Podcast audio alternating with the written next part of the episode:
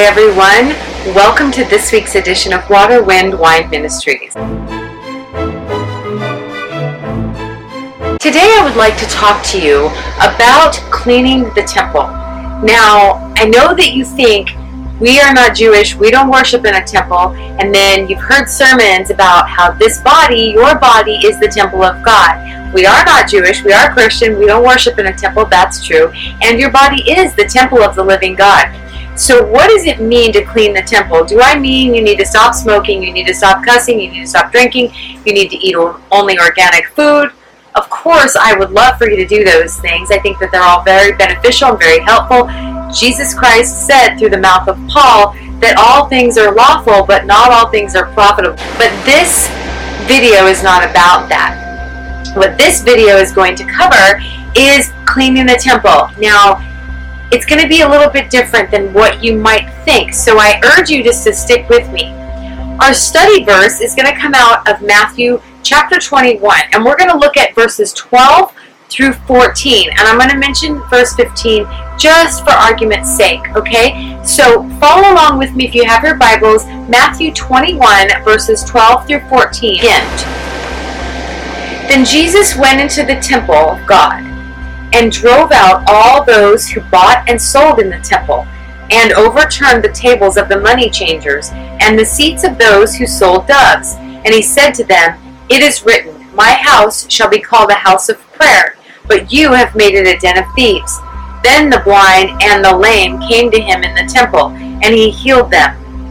What we see, we you know, you've heard this sermon before, I'm sure, in your church or on YouTube or, or in a podcast or something, or you've even read it. This verse actually is only one time that Jesus did this. He did this twice, where he went into the temple at Jerusalem and overturned the tables of the money changers. That is significant in and of itself, but I'm going to put that aside for just a second. Now, I want you to understand what this scene looked like. This was not Jesus walking up to these money changers saying, Hey guys, my father's house would be called a house of prayer, and you're making it a den of thieves, so can we move along? it wasn't that sweet. And it also wasn't as a little bit more violent as you might be thinking, where it says that he turned over their tables. I don't want you to think that Jesus walked in there and said, I need you to get out and flipped over their tables. I don't want you to think that it was that calm either. What this was was an extremely, extremely violent moment in the life of Jesus Christ our Lord what he did was he actually made a scourge, a whip. A scourge is the same thing that they whipped him with when he went to the cross for your sins, for my sins, and for our diseases and for our salvation. He was beaten with a scourge. You know, in Pilate's praetorium, that's what they used to whip him with.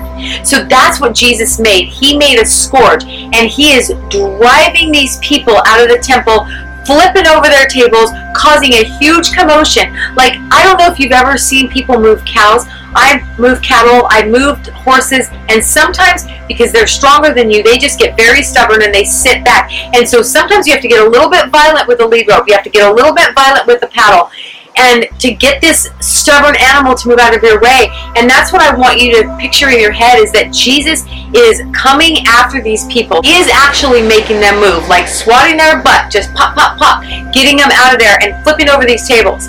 I'm going to extremes with this illustration so that you'll understand, so that you'll have a good mind picture of what I'm going to relate this to metaphorically and spiritually in your life and how that verse and that passage affects you. Now, it says that in verse 14 that after he was done, that then the blind and the lame came to him and he healed them in the temple. The blind and the lame, I want you to think about this. I mean, just use your reason for a second. Blind people can't see where they're going. Okay? So I want you to think about just the blind people in this statement. That this temple is filled with all these money changers, and we're going to get into what they were doing in just a second and why Jesus was so angry and what that has to do with your life today. But I want you to think about blind people. We have all these money changers here, and the temple is there, and they want to go and they want to worship God because they're called by the Holy Spirit just like we are, but they can't see around the tables. And what if somebody comes that's new? So maybe the path that they had before isn't the same path because somebody's put their table in the way and they're blind, they can't see it. So they're tripping and falling, and this is diminishing the money changers' business because these blind people are in the way. So the money changers, of course, would be shooing them off. Let's talk about the lame people. The lame people can't walk, right? So they can't even get up to go into the temple, but they're laying outside of the temple. We see this commonly in the book of Acts. We see it, you know, when the other apostles and the disciples came and they saw people at the temple begging alms. That's what people who were lame did in that day. They would sit at the door of the temple when people came to worship and they would beg for money, for alms. And so I'm sure that we have all these lame people sitting there, but they are being shooed off and run off because these people are changing the money of the worshipers who can see and the worshipers who can walk, right? Imagine it's like this. Imagine if you're at a flea market, okay? And you have all the tables set up, and you go and you are selling at a flea market. You have your table set up, and you want to sell at your flea market or at your swap meet or even at your own yard sale or garage sale, and then you have somebody who knows that people are going to come to wherever you are because they are coming to purchase whatever it is you have to purchase. So you know they have money. So this sounds like a really good opportunity for a person who needs to beg money to gain the money they need. So of course, if you're at this flea market, if you're at this swap meet, if you're having a garage sale, imagine that somebody comes and brings a lame person and plops them down in front of your garage sale, in front of your flea market table or swap meet table, and everybody that comes up, this lame person says, Hey, do you have any for me? Right? Pretty soon, your business is going to go away. Are you following with me? This is really important. This is a key element to this. Now, we know that the lame had to be carried there. They're lame, that means they can't walk. We know that the blind had to be led there because, like I said, these tables were not permanent. They could come and set up every day and sell these sacrificial animals. And that's what they were doing. They were changing the money for sacrificial animals. This is really important. These people who were selling and changing money, what they were selling was sacrifices you know, the Old Testament, and this is when Jesus lived. Don't forget, Jesus did not live in the New Testament. He brought in the New Testament. He lived in the Old Testament. He lived under the Mosaic Law, 613 commandments, right? If you did this, you had to bring a pigeon. If you did that, you had to bring a this. All these commandments. That's what Jesus lived in.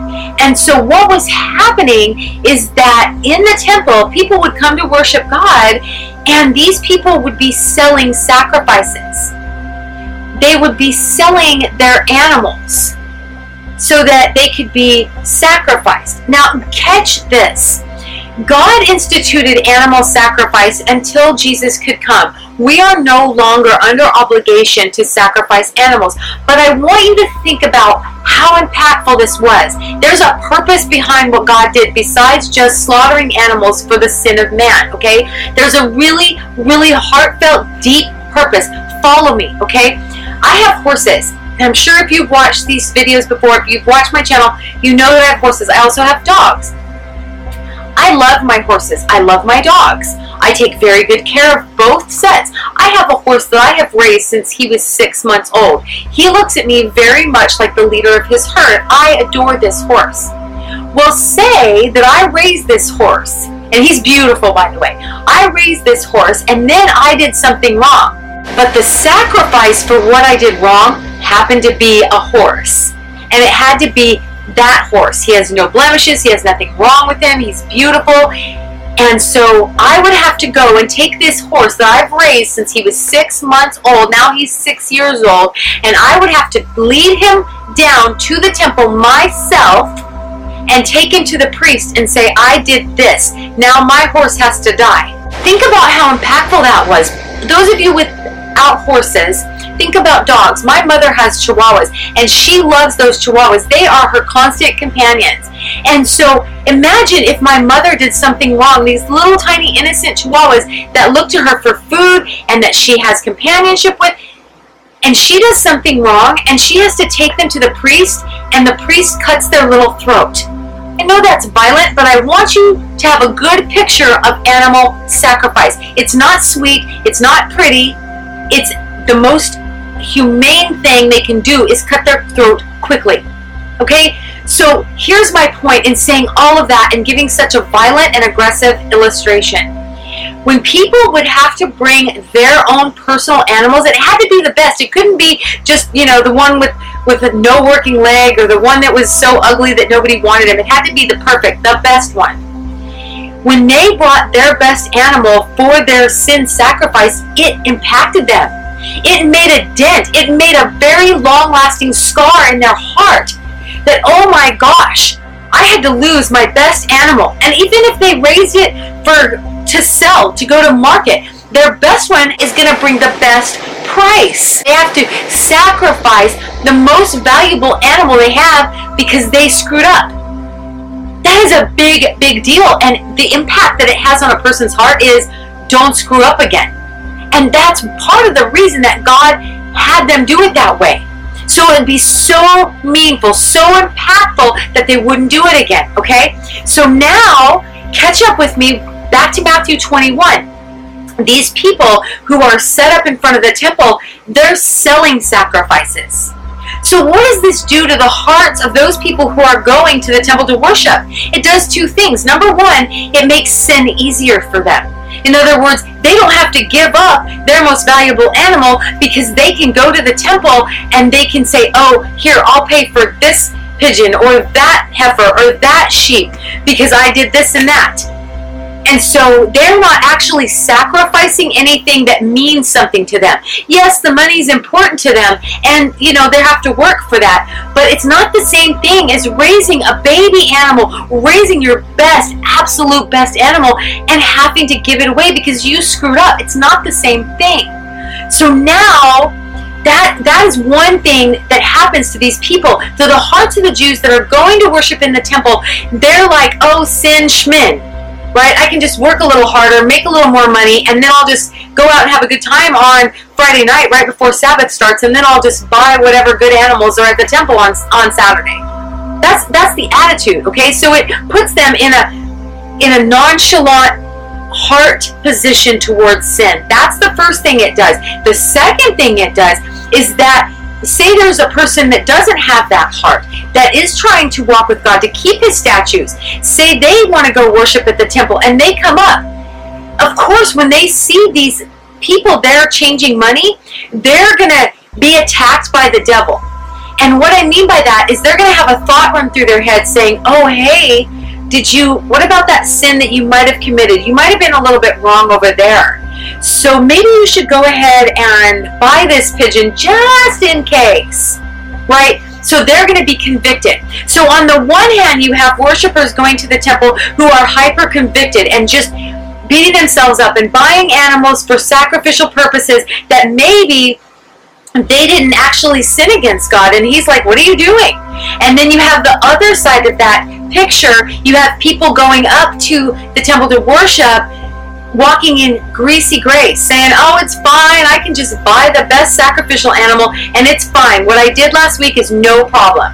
You understand there's two very juxtaposed heart conditions by these people who are visiting the temple. So when Jesus comes in Matthew 21 and he is flipping over the tables of these people who are enabling these two heart conditions, he is pissed. And I don't mean to be disrespectful to our Lord, but he is righteously indignant. How's that? Okay? He's furious. And he's right, and he's without sin. So he is mad about it. And he says, he quotes Isaiah, he says, My house be called the house of prayer. What is he saying? He's saying, I wanted it for these people to come in and to seek me and to say, Lord, oh my God, I'm so sorry for what I did. Or, hey, Lord, can you give me some wisdom on this? I've been living good and I know, but I, but somehow I'm still missing it, Lord. I know that we've got it lined out over here, but I'm missing it over here. He wanted people to come to the temple and pray to him and talk to him. But these people who were buying and selling were making it hard for people who had real heart needs, real spiritual needs, real physical needs, real needs to come to God and to get close and intimate with Him, okay? Here's how it impacts your life, and catch this because this is big. This is a good word and it's a preachy word, okay? So catch this. When Jesus did this, He clears out the temple, right? Then the blind come to Him and He heals them. Then the lame come to Him and He heals them. They have to be led. The blind have to be led the lame have to be carried, right? So I want you to think about this metaphorically. I want you to think about everything I've just told you about what this money exchange for sacrifice caused in the hearts of those people in the Old Testament. Now I want you to turn it and think about it in your own life. As a reborn Christian or hopefully reborn, you need to believe that Jesus Christ died on the cross for you, confess that out of your mouth, and accept your salvation. Okay, moving on from my evangelism platform here. What I want you to do is I want you to think about everything I told you in terms of a new Christian, a new creation, a New Testament believer.